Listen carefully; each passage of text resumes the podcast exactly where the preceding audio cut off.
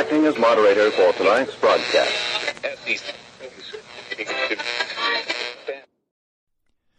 I'm your moderator, Chris Paul. Let's be reasonable. The best way to get something done, if you if you hold uh, near and dear to you that you uh, um like to be able to uh, anyway, I we're ready to get a lot done. It's high noon for Friday, March 26th, 2021. Follow the podcast on the Telegram Messenger app at t.me slash I'm your moderator. And you can join the discussion thread at t.me slash I'm reasonable. Or you can follow the podcast on Gab and Parler at I'm your moderator. And if you want to get some very attractive clothing or novelty items, go to www.cancelcouture.com. Today is the 65th full day of Barack Obama's third term as served by the half dead, demented, degenerate, ventriloquist dummy, fake proxy president, Joe Biden, who is overwhelmingly compromised by the Chinese Communist Party to the extent where he can see Xi Jinping in his dreams. He spent more time with Xi than any other leader in the world and his brain is so broken that he thinks that's a positive. He is also the patriarch of one of the most corrupt families in American history. The sort of family that would call up the Secret Service when they're having a problem, even though the Secret Service doesn't work for them, and then have the Secret Service be his family's own Ray Donovan's off the record. He's also the father of one of the world's most despicable sons, Hunter Biden. Where is Hunter? Congratulations, America. You pretended to be electing President Bartlet from the West Wing, and instead you elected Tony Soprano if Tony Soprano was played by a dying Peter Griffin. We are one day removed from an infomercial about how weak America is in the eyes of the world. Do you think any foreign leader watched that press conference yesterday and thought, oh, well, this guy is formidable. I mean, what a shocking embarrassment. I I kind of wish that all the communists were still paying attention to politics and had a thoughtful bone in their body and actually looked at anything longer than the clips that CNN decides to play them if they had any humility or self awareness or self reflection, they would be hanging their heads in shame. What I wish they would all ask themselves, and I'll probably ask some of them in person this weekend hey, do you think it's maybe a character flaw on your part that you decided hating the way someone talks made it worth putting a national security threat into office? And also, are you at all concerned that the guy with the glazed over dead look in his eyes who has to read answers off note cards to answer basic pre approved questions may not have been as smart as you all pretend you are? Simple question. Watch the press conference, watch all one hour of it. You know, that's basically divides down to one single minute a day of Joe Biden answering questions. But then again, half the press conference, well, not half, maybe one quarter of the press conference was the press asking the questions. So it's really less than one minute a day of Joe Biden holding himself publicly accountable to the American people. Do you think that was wise?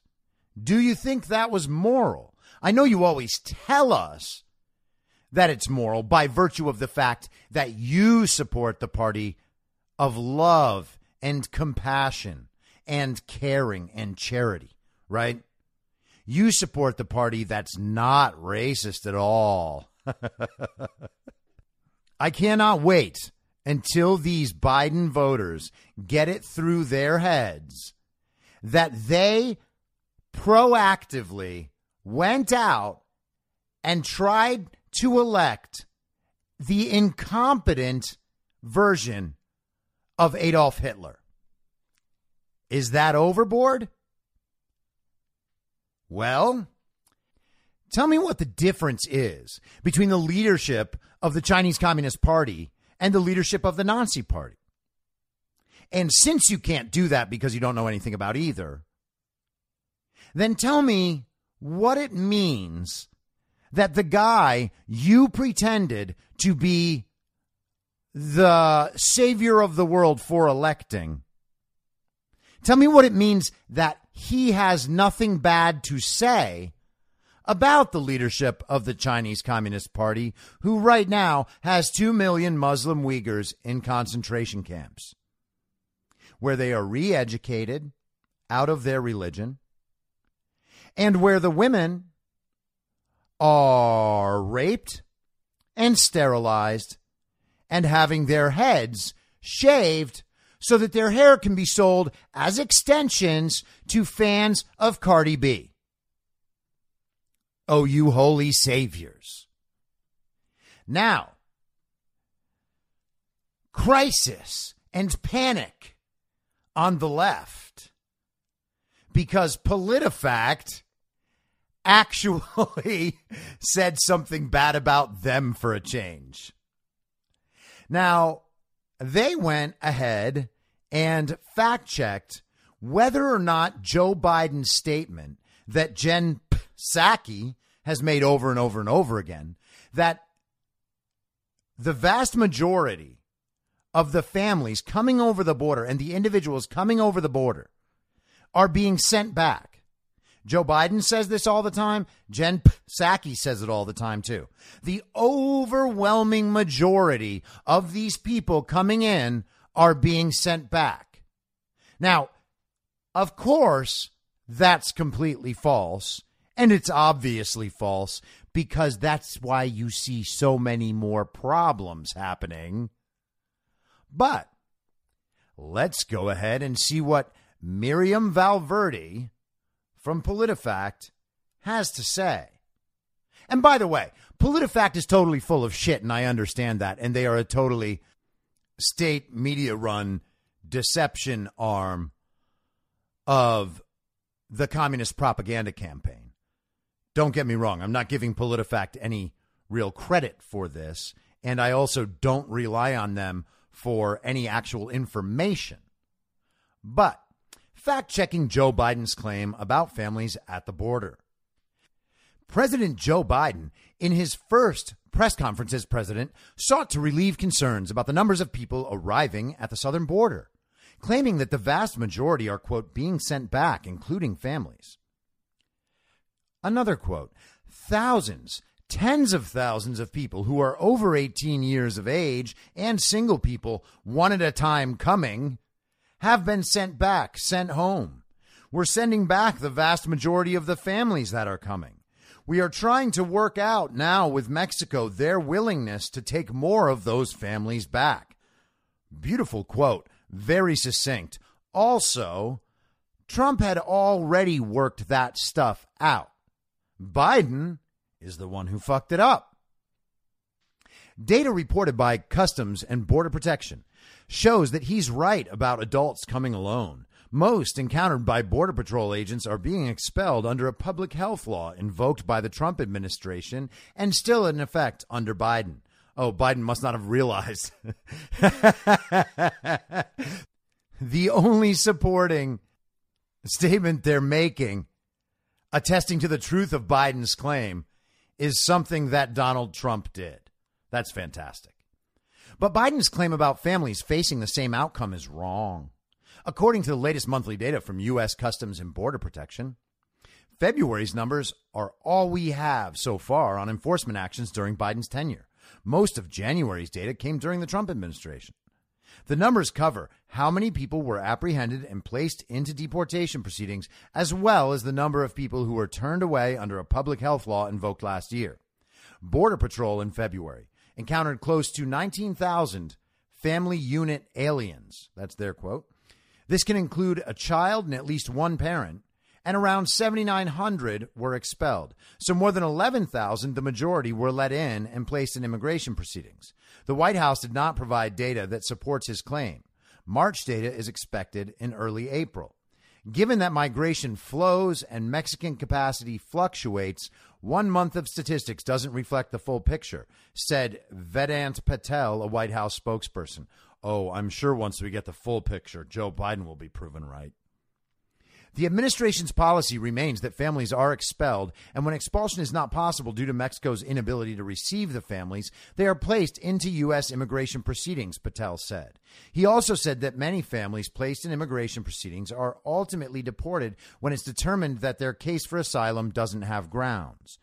Well, I would like to dig into that a little bit more, which I haven't done yet. But the overwhelming likelihood here is that the policy dictates they will be deported, which is why they put in the word ultimately, but that it doesn't actually happen. Even if the families let in eventually leave, quote, it won't occur for years given the extreme backlogs in immigration court that have long predated the Biden industry, end quote. And there we have it. That's from Aaron Reichlin Melnick, uh, policy counsel at the American Immigration Council. The situation at the border has been, quote, complicated and rapidly changing, Reichlin Melnick said. In January, more than half of families were expelled, but in February, that stopped being the case. Regardless, none of these are vast majorities, and they're not even encompassing the whole problem. They're looking at a specific metric and a specific case, and Joe Biden is then saying that it's like, oh, well, you know, we're not letting them all in. Yes, you are. Biden said we're sending back the vast majorities of the families that are coming. Border Patrol data shows that in February, the majority of the families were not expelled, that they were let in and placed in immigration proceedings. So far, February is the only full month of the Biden administration for which data is available. Blah, blah, blah. We rate it false. But just to give a more complete picture, let's go to other state media outlet Axios and see what they had to say two days before Biden stated this obvious falsehood. Scoop Biden administration expelled just 13% of migrant families in the past week. This is by Stef W. Kight with a GH. Was about to say night, but I guess it's kite. The Biden administration kept a Trump era policy known as Title 42 as a tool to quickly turn back adults and families who illegally crossed the southern border. But new Department of Homeland Security data leaked to Axios shows in recent days it's hardly been used for families. The data shows an average of just 13% of nearly 13,000 family members attempting to cross the U.S. Mexico border were returned to Mexico between March 14th and March 21st using the public health order which essentially says that the U.S. can close the border to non essential travel because of the coronavirus. Or, you know, we could just close the border because they're illegal aliens. It's a sign of how the administration is struggling to keep up with a migration surge and has been recently hamstrung by Mexico's inability to take in more families the U.S. otherwise would expel. Just so you don't think that I'm being unfair to the half dead, demented, degenerate, ventriloquist dummy, fake proxy president, here's some audio. Biden, as a presidential candidate in 2008, you supported the border wall, saying, unlike most Democrats, I voted for 700 miles of fence. This is what you said. Then you serve as vice president in an administration that deported 3 million people, the most ever in U.S. history. Did you do anything to prevent those deportations? I mean, you've been asked this question before and refused to answer, so let me try once again. Are, are, are you prepared to say tonight that you and President Obama made a mistake about deportations? Why should Latinos trust you? What Latinos should look at is comparing this president to the president we have is outrageous, number one. We didn't lock people up in cages. We didn't separate families. We didn't do all of those things, number one. Number two, number two, by the time this is the president who came along with the DACA program. No one had ever done that before. This is the president who sent a le- legislation to the desk saying he wants to find a pathway for the 11 million undocumented in the United States of America. This is the president who's done a great deal. So I'm proud to have served with him. What I would do as president is several more things because things have changed. I would, in fact, make sure that there is, we immediately surge to the border. All those people are seeking asylum. They deserve to be heard. That's who we are. We're a nation that says if you want to flee and you're fleeing oppression, you should come. I would change the order that the president just changed, saying women who were being beaten and abused could no longer claim that as a reason for asylum. And by the way, retrospectively, you know, the 25th anniversary of the Violence Against Women Act is up. The Republican Congress has not reauthorized it. Let's put pressure on them to pass the Violence Against Women Act now. But then yeah, but you, you, didn't answer the question. Well, the I- I president, did did you make a, no? Did you make a mistake with those deportations? the president did the best thing that was able to be done at the How about time. you, I'm the vice president of the United States. uh, Secretary Castro? So the in the audio you can hear him obviously lying and dodging and trying to divert. And of course you can quite clearly hear him say affirmatively and proactively that he thinks that people should be surging to the border to claim asylum. But what you missed by watching is his completely dead stare while the question was being asked, and how even just, you know, roughly a year or so ago, how much more put together he is than now. I mean, as incoherent and rambling and stupid and dishonest as that answer was, that was actually mm, 50% better than where he's at now. I mean, Joe Biden at least used to be able to speak in full sentences. He can't do that anymore. You might have heard on the audio the crowd grumbling and booing at his answers because they were so obviously false. And if you've been following Joe Biden's career over decades, and I have been, you can hear him go back to the Violence Against Women Act over and over and over and over and over. And you can hear him go back to his uh, 94 crime bill over and over and over and over and over. That's the only kind of politics. What you just heard right there, that's the only kind of politics that Joe Biden knows how to play. Joe Biden's actual role in politics is figuring out how to make the right relationships and the right corrupt moves to make his family more powerful so they can get more money. And of course, so that they all stay out of prison since they are all actually criminals, right down to Jill. It's going to be wonderful one day to know that Dr. Jill Biden is also in Gitmo for her complicity in the family crime business and her assistance in covering up those crimes. She does have knowledge of crimes, keep in mind. So, too, for that matter, does Michelle Obama. But back to Axios. That doesn't mean the other 87% will remain in the United States indefinitely, but they will be allowed into the U.S. to go through the immigration proceedings. Now, does anybody know what catch and release is? The immigration proceedings will be entirely by choice of those illegal immigrants who are now here and allowed into the U.S. This is an Axios fact check, okay? Does it sound to you like the right policy for a country is to allow illegal immigrants into the country and then allow them to stay indefinitely while some process takes place? Do you think that other countries around the world allow this? Anyone? Does anyone think this is how the rest of the world treats a mass illegal migration? It's not. That's the first thing to remember when you're thinking, oh, well, it's xenophobic to not want illegal immigrants in your country. No, it ain't. And if it is, talk to every single other country in the world before you say it about the United States. How about that? I'll take that deal. It's too soon to say how many will ultimately be granted asylum or deported and when. Proceedings can take years. Really? Why? Oh, you're an illegal immigrant? Get back over there. That's all the proceeding we need.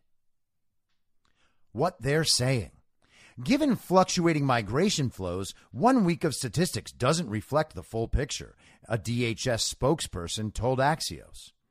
Our policy remains that families are expelled, and in situations where expulsion is not possible due to Mexico's inability to receive the families, they are placed into removal proceedings.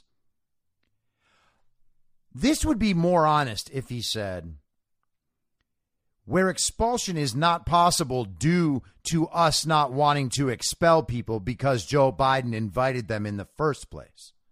That's really what's going on here. White House press secretary Jen Psaki said Monday that the process of deporting those families sometimes, quote, takes a minute to ensure there is proper transportation and steps in place to do that. Well, what? They're literally busing, training, and planing these illegal immigrants all over the country, even some up to the northern border states. Got it? So, what transportation problem do you seem to be having? You've got planes, trains, and automobiles at easy access to transport these very same illegal immigrants. You're just transporting them the wrong fucking direction. And that's obvious. Psaki said there are only narrow, narrow circumstances in which families can't be expelled. And those narrow circumstances, are, of course, are whenever they don't want to. Like if, for instance, they're MS 13 members that are being brought in intentionally, or human and drug smugglers traffickers from the cartels.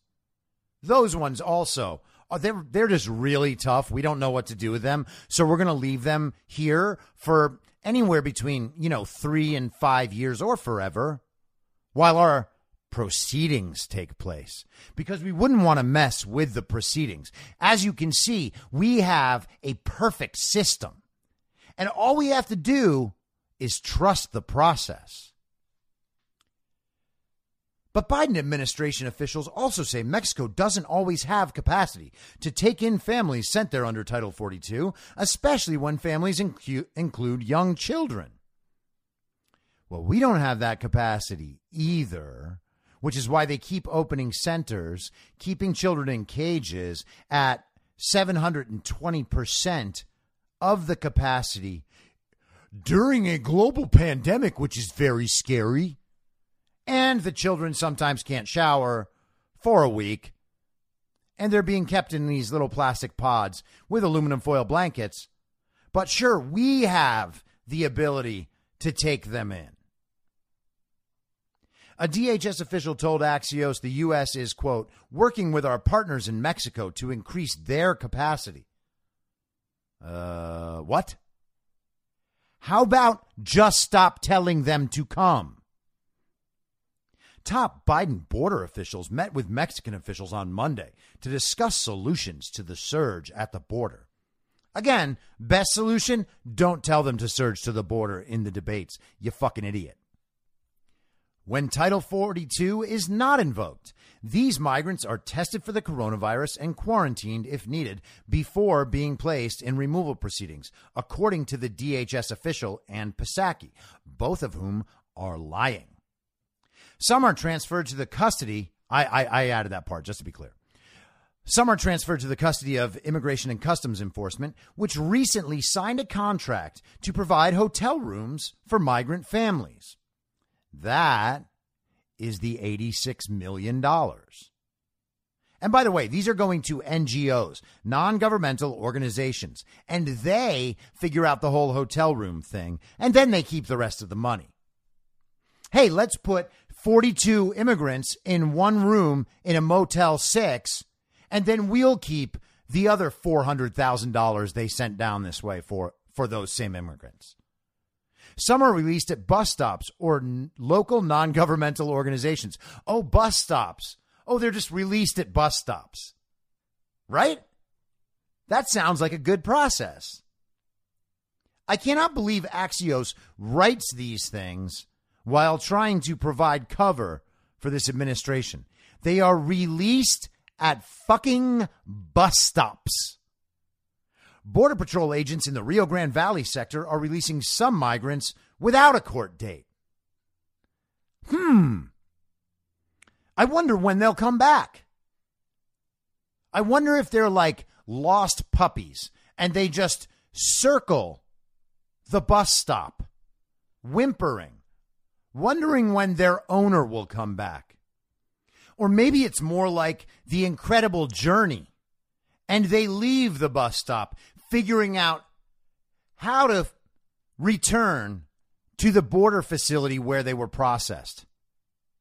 Or, you know, maybe they just go on their way wherever the hell they want in America until they find a place and then vote for a communist three years later after taking welfare and filling the schools with their children. And again, I don't mean to sound like I have no compassion for people who actually need help or that I believe that these people shouldn't have dignity. The problem is with our system. And the problem is with people like Joe Biden who encourage illegal immigration to the United States, knowing full well that our system, our process, and our facilities are unprepared to do the right thing for these people. It would be a tragedy if we simply couldn't take care of them.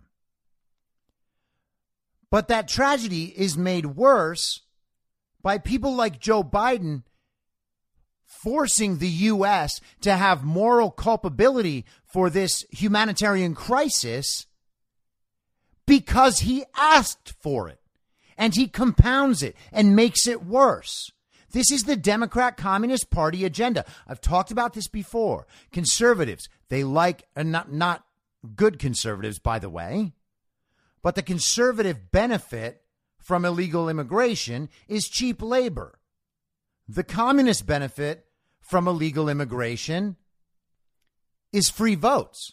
These people are basically professional voters. They come here, get the resources they need to live, and all they have to do is vote for the communists.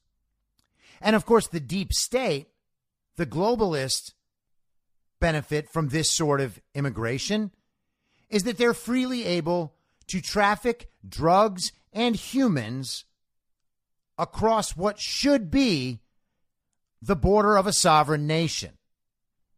But not to worry, none of this is Joe Biden's fault. Jennifer Rubin, that insane hag who writes for the Washington Post, gave Joe Biden an A at his press conference yesterday. An A. He literally read answers off cards. I might have been wrong. Maybe he didn't have an iPad there. There are actually pictures of him with the photographic layout of all the journalists that would be in the room. And then the ones he was supposed to call on were circled. And obviously he wasn't going to call on people from Fox, etc., even though they were invited into the room. That's again disgraceful. But then there are pictures of him with the cards, with the actual answers to the pre planned questions. And all he did was read off those cards. You can literally match the pictures of the cards to his exact word for word answers that he gave. That's how pathetic and propagandistic this regime is. Now, if you'll recall, Trump used to go out almost every single day during the beginning few months of what we can call the coronavirus period. And he would stand there answering questions without notes, trying to be as honest and transparent as he could. Now, he didn't get everything right, but he was out there with no backup I mean, of course, he had other people there and he would turn to them for the answers to the questions, like Fauci and Birx and blah, blah, blah, which is what a leader is supposed to do. They're supposed to delegate.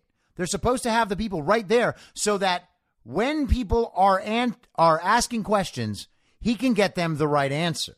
That's not at all what happens in this uh, fake Biden regime.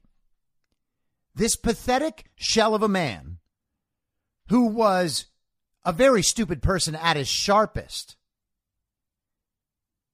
is reading the answers to pre approved questions off of note cards, word for word.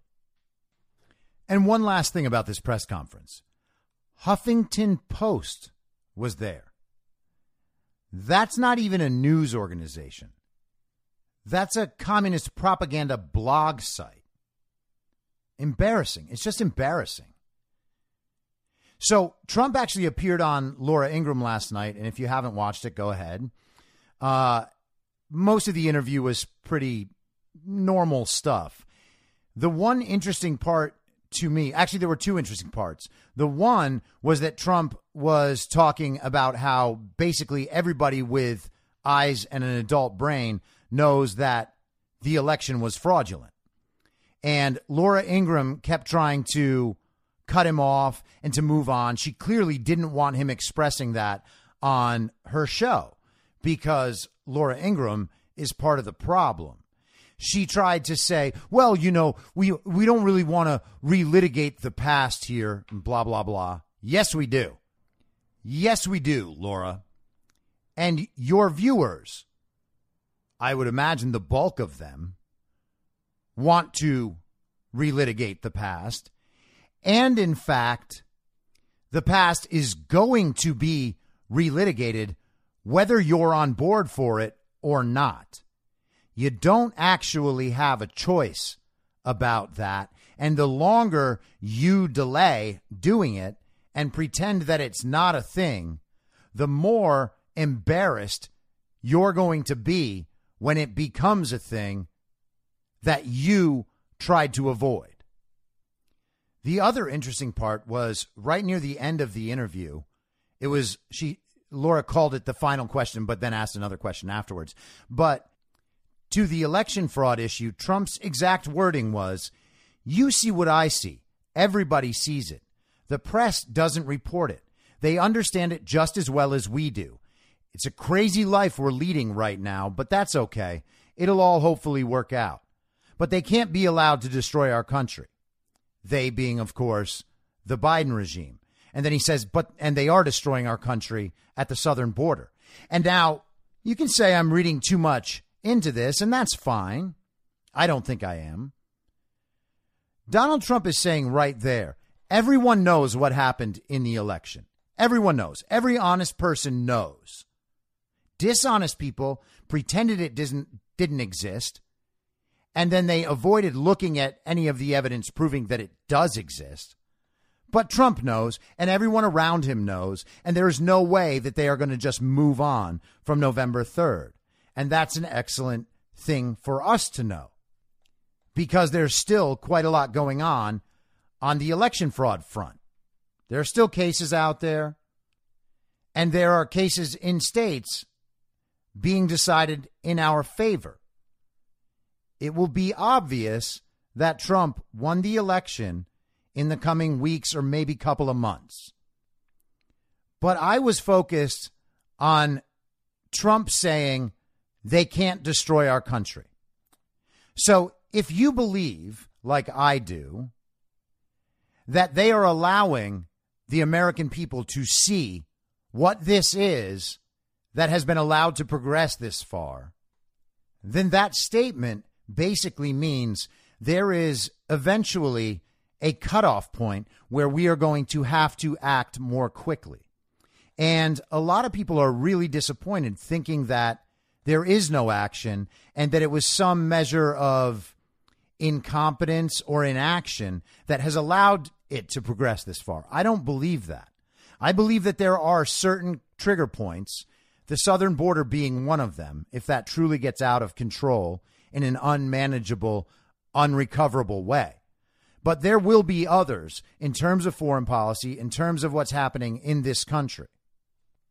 Again, all you really have to believe to agree with me is that the Space Force exists and our satellites are better than everyone else's, and that our military actually still protects our country and our Constitution. I believe all of those things. And so I do believe that this situation will all be straightened out. And we'll find out that Joe Biden was never actually any sort of legitimate president, which is why every single day I say Joe Biden will never be president. Joe Biden cannot ever be president. Joe Biden is a criminal who was not legitimately elected. But let's move on to the second worst Biden. Now, Jack Posobiec put up this particular tweet. Uh, the National Pulse has covered this today. But Posobiec's tweet was largely a graphic of Hunter Biden text messages from Hunter Biden's laptop. And I'll read it for you. She has repeatedly made me feel sexually inadequate in comparison to the men she has been with before me. And then she tells me all she needs from me is sex. She has shown me pictures of the escort she planned to see. She has implied that she and her girlfriends were romantically involved behind my back. She has told people so many lies about me. She has been my single biggest detractor privately and publicly. She goes so far as to say she won't tell me what she does on any given day. I do not really know in any way any one of her friends. She has never, except once, included me with her friends. She planned well in advance and executed a move from Annapolis to Delaware with the kids from our home, telling without telling me in secret and even got a job all while acting as if when I got clean we would be together, knowing the worst place in the world for me was Delaware. And he's talking about Hallie Biden here. She has told people, I've ruined her credit and taken money from her. Hallie owes me $440,000, at least just from Amex. I had an accountant here go through every Amex statement and every wire transfer I've made or received. I wouldn't care, except that's the rumor she started that went all the way from her lips to the club to a random bar and an acquaintance three times removed.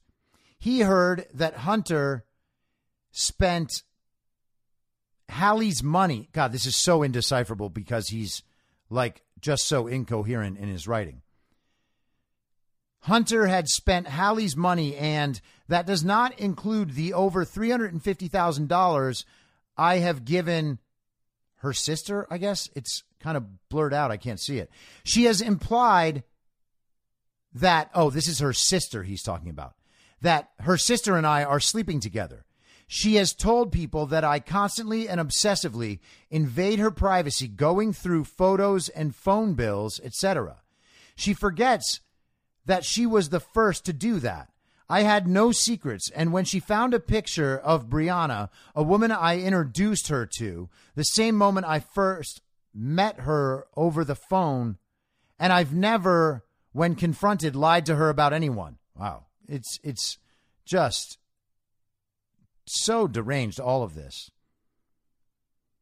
She has more photos of screenshots of my phone in her photos than everything than anything else. She has promised me that if I came home, she would stop, and the moment I fall asleep, she has taken my keys and phones and gone through everything. She has secret photo vaults disguised spelled disguised with an e. I mean, this is an adult man. As other apps on her phone and texts meant for people in affairs. She stole the gun out of my truck lockbox and threw in a garbage can full to the top at Janssen's. Then told me it was my problem to deal with. Then, when the police, the FBI, the Secret Service came on the scene, she said she took it from me because she was scared I would harm myself due to my drug and alcohol problem and our volatile relationship, and that she was afraid for the kids. Well, there we go. Ladies and gentlemen, this is the smartest man that Joe Biden has ever known.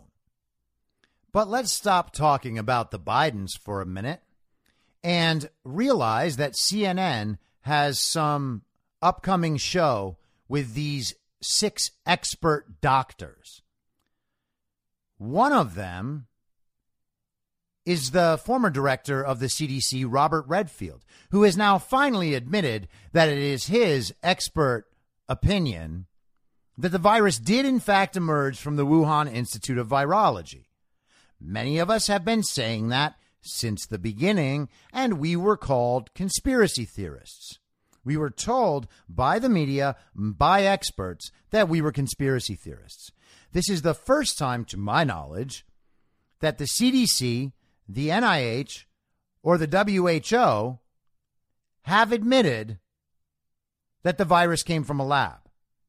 Now, you can brush this off and say, well, you know, it doesn't really matter like how the virus came to be. It's still so deadly and so harmful. And everybody goes to the hospital, at least half the people. And I know that because I'm a communist and I know about the science and the data. But what we have here is well over a year of a cover up about one of the most important elements of the coronavirus story. We should understand that the fact it came from a lab means a whole lot of things that wouldn't be true if it had somehow jumped from a bat to a human in the Wuhan wet market. It means, first of all, that in that lab, they should have all the records of how this virus was manipulated. And therefore, you would think they would be better prepared to deal with it and treat it, right? I mean, they have all the information, all the records on this virus. Pretending that it came from nature means that they have to learn all these things that the Wuhan Institute of Virology already knew. And the fact that the people in our public health sector didn't bother with that this entire time, and that China wouldn't allow investigators into that lab to find these things out, means that our response to COVID was inhibited by this cover up. It has to be. But beyond that, knowing that it was in a that it emerged from the lab, then we have two options. Either it emerged accidentally by someone within the lab getting infected and then taking it out of the lab and infecting other people, thereby starting the pandemic, which would be an utter failure of science to a nearly unimaginable level like, whoops, we accidentally let this thing we were fucking with get out of the lab and now it's destroying the world, or the story about it is destroying the world, is more accurate. That's like a plot of a dystopian sci fi film where those scientists are responsible for everything. And that is now our best case scenario, where it was pure negligence by the scientific community that allowed this to happen. that in itself would be an historic scientific failure. But the other option is actually worse because we know that what they were doing was gain of function research funded by Obama, Gates, Fauci, and others. That's not a conspiracy theory. That's real. That's what they were doing in the lab. They were making the virus more deadly and more transmissible. For science, you know, so that they would better know how to treat it. It's not good enough to just have normal viruses that emerge from the world. No, we have to fuck with that virus and, of course, patent it as well just in case something like that does emerge in the world so we can handle it better. Legitimately, that's the logic. And that is insane. We also know that that's a bioweapons lab and that this gain of function research was likely being done to create this virus as a biological weapon. So if it didn't leak by accident, then it leaked on purpose. And that means that this facility, run by the Chinese Communist Party, in concert with the People's Liberation Army, created this virus and then unleashed it on the world while shutting down travel from China. And that is an act of war. I said this in March of last year. So aren't you glad, Kami, that we have a president who is weak and feckless and unable to think in complete sentences? In a position to respond to an act of war from our most powerful and evil global adversary. You know, the one with concentration camps. No worries, though. Joe Biden and Tony Blinken still feel like we can do business with them. Doesn't that make you feel safe? But let's talk about Sidney Powell for a second. Because this week, headlines came out after Sidney Powell filed her response to Dominion Voting Systems defamation lawsuit against her where they're seeking like $1.3 billion or something absurd. Lin Wood put this out on Telegram, and I'm just going to read his response because Lin Wood is a genius and a lawyer and can do this much better than I can. Looks like Sidney Powell may have a defamation lawsuit of her own developing. How many of you heard reports akin to the following statement? Quote, Powell argues in her motion that no reasonable person would conclude that her accusations of Dominion's election rigging scheme were truly statements of fact. And that is essentially what the reporting was saying. And Lin Wood even attached an Axios article claiming that exact thing by using little clips of quotes from her filing. And Lin- Lin Wood writes, Fact. The actual statement made by the Powell defense team was merely a citation from Keohane, I hope I'm pronouncing that correctly, versus Stewart, 882 P.2D 1293 1299, Colorado 1994 decision. I guess that's just a bunch of legal shit that I don't understand. The full citation reads A statement of opinion relating to matters of public concern which does not contain a provably false factual connotation or which cannot be reasonably interpreted as stating actual facts about an individual continues to receive full constitutional protection. Got it? In a motion to dismiss the lawsuit filed by Dominion, Powell's team quoted the full citation, which includes the criterion that her statements cannot be proven false. Yet fake media only quotes the second criterion. It is a deliberate attempt by Sydney's detractors to paint her as a charlatan. The truth is that she and others, such as myself, who assert election fraud, cannot be proven false because we are telling the truth. Looking forward to the opportunity to prove our case for election fraud in court. Defamation suits like Dominion's are simply attempts to distract from the core issue, the theft of the 2020 election. Now, my understanding of this, and I think I am correct, is that Sidney Powell was citing the legal definitions and the legal framework of what defamation would have to prove. They would have to prove that her statement contains something that is provably a false factual assertion.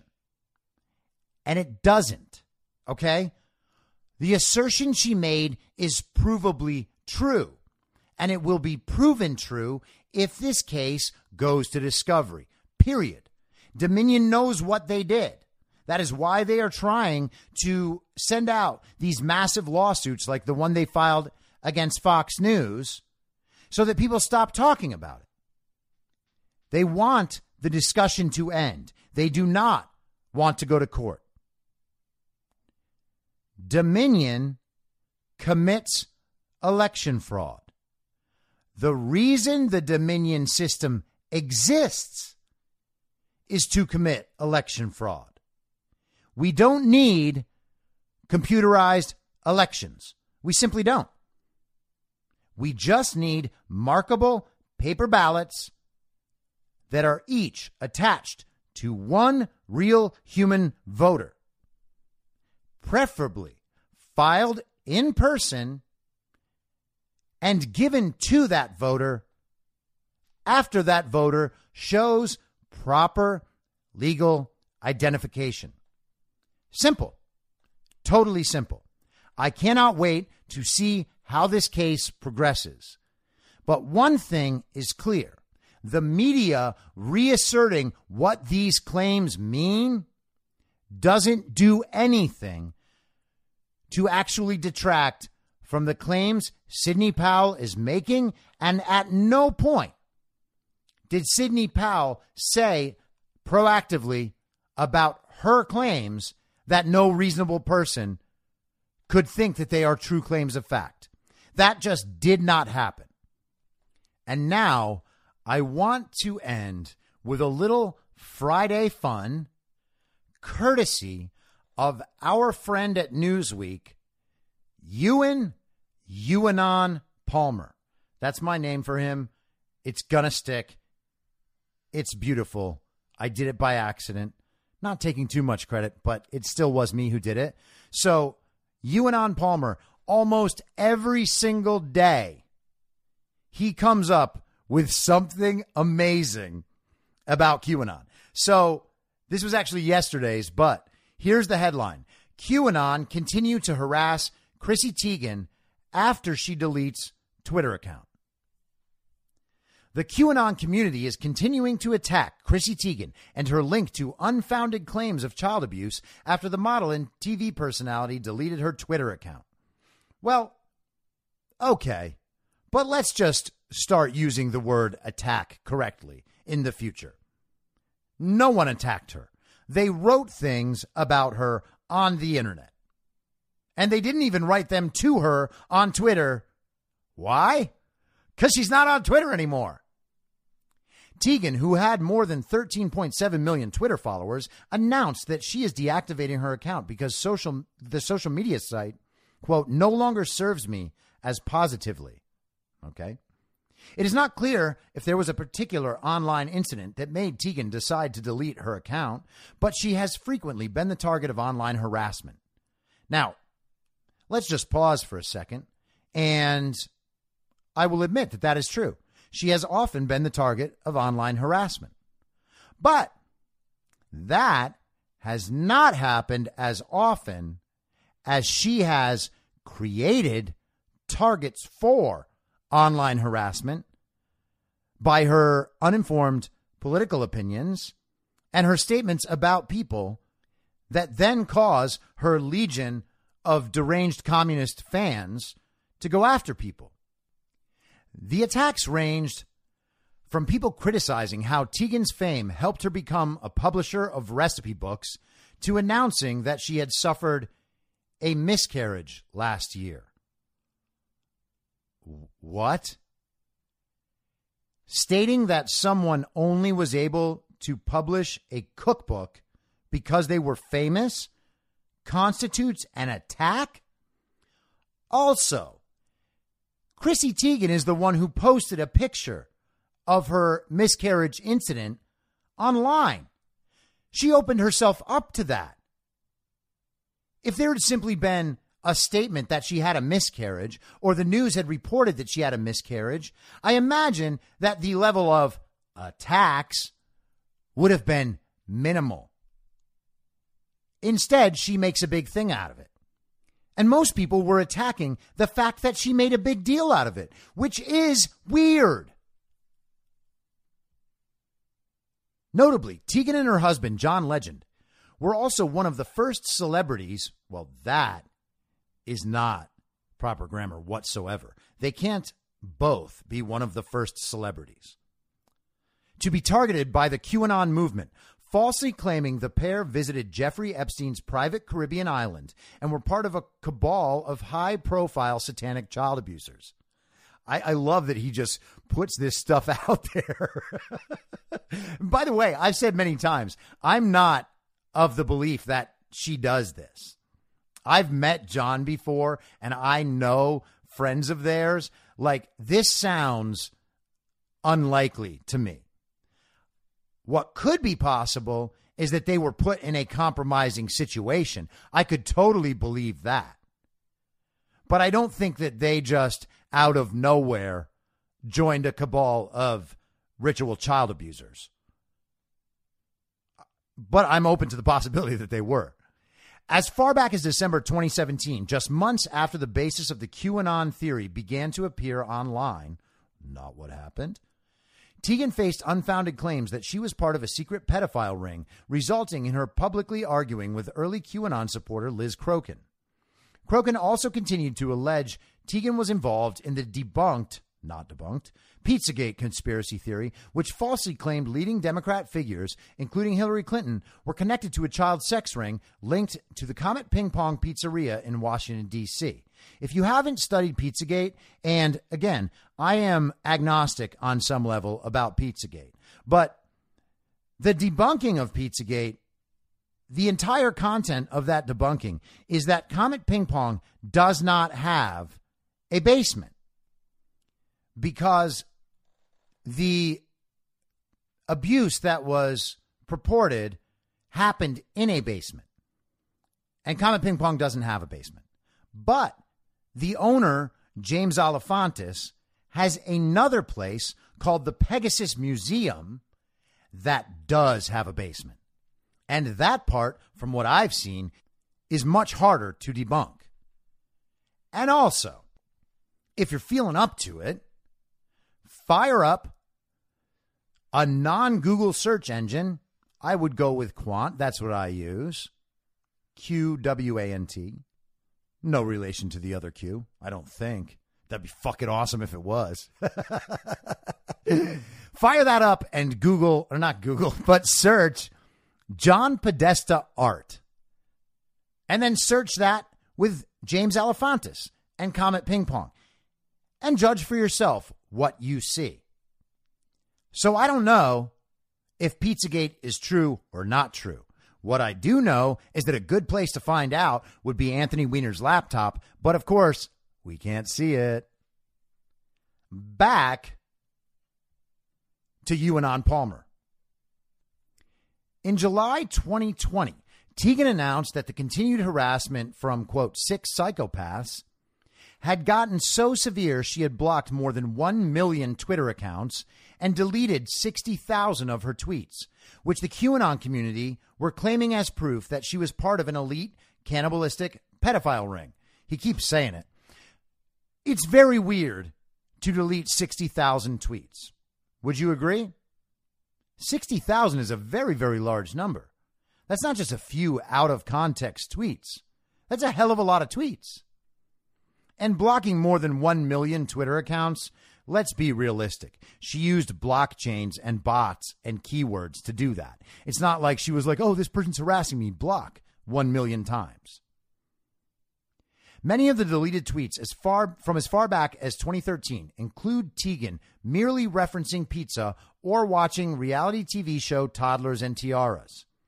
Following the announcement that Tegan has deleted her Twitter, supporters of QAnon, not a thing, reacted with glee and pushed unfounded claims that doing so means she could soon be arrested. And it definitely couldn't mean that. I mean, QAnon Palmer is sure that whatever the reason she deleted her Twitter, it wasn't anything to do with this.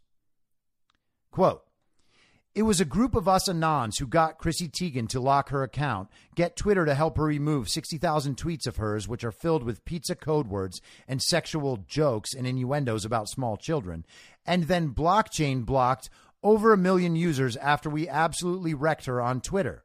End quote. A post on the We the Media Telegram channel which has more than 204,000 subscribers, said, quote, Seems to me we aren't the only ones that didn't like her.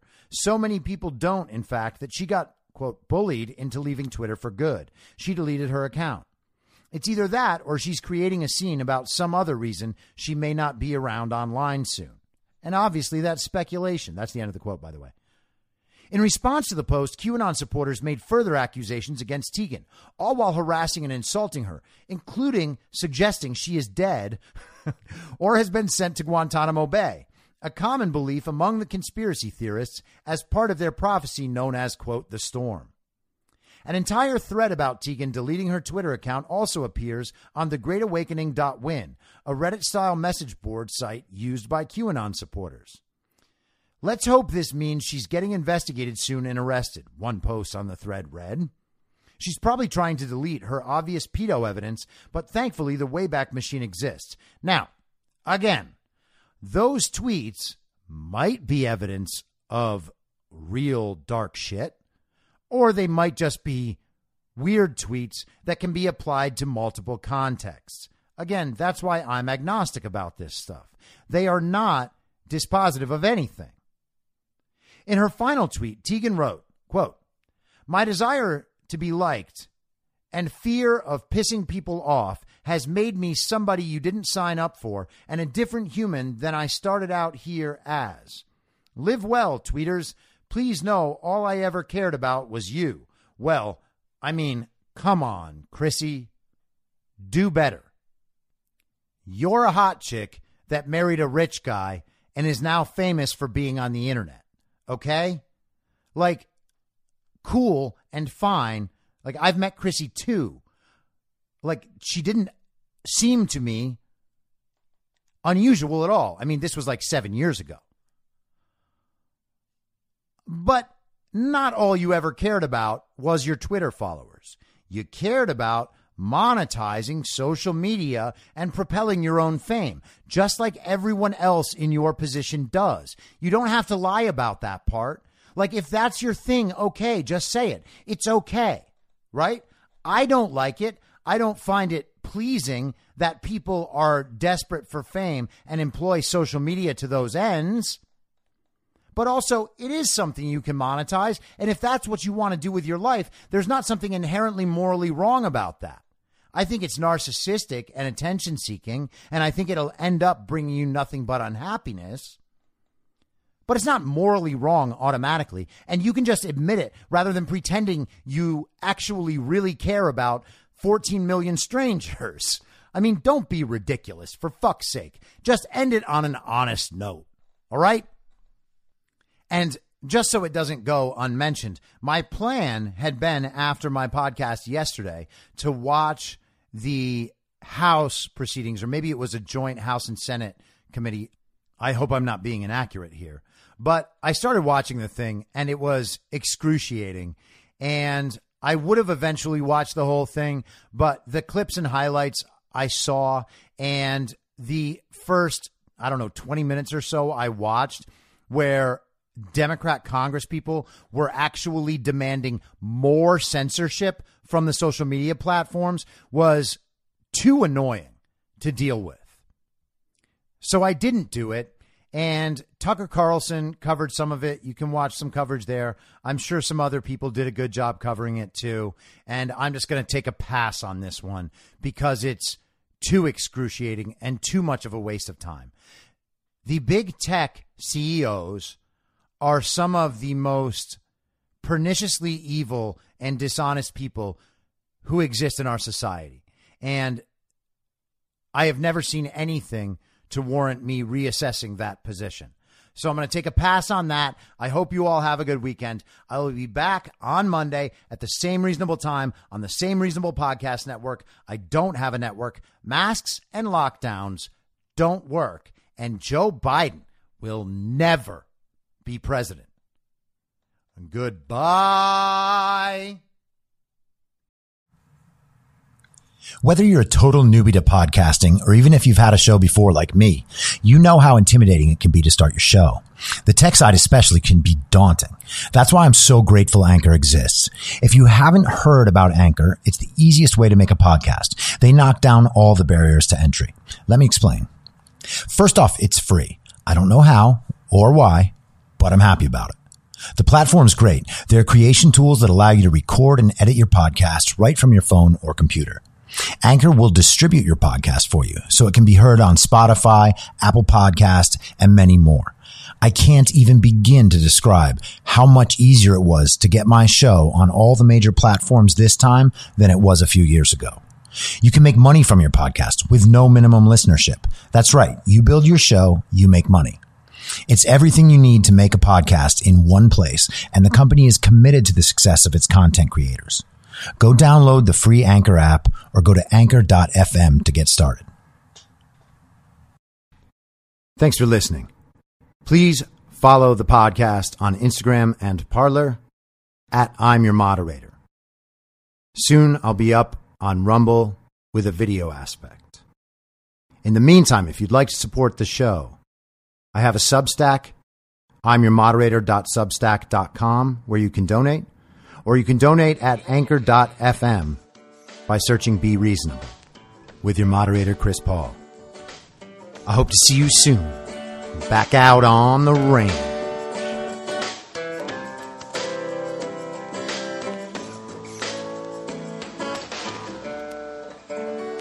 Acting as moderator for tonight's broadcast. In my mind, that's the end game. Thanks for listening.